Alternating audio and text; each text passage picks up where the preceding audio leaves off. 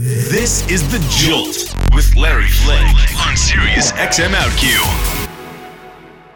So, how much does um, being a mom play into this time in your life doing this? Oh my gosh. I think it plays, I know it plays a huge part. And I know that it wasn't until that I really, you know, became a mother that I started to understand my my power.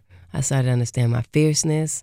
I started to understand what it feels like to really just not want to sit back and say, you know, oh, that's just the way it is. You know, it's just, I don't know. I, I think it's a mixture of just becoming a woman, you know, coming into and stepping into my womanhood and also, you know, motherhood because you just feel like this energy of wanting to protect and, and you feel like you feel stronger, I think. And so I mm. think that really does, it has propelled me in, in so many ways and it's just going to continue to do that. Well, very, very good.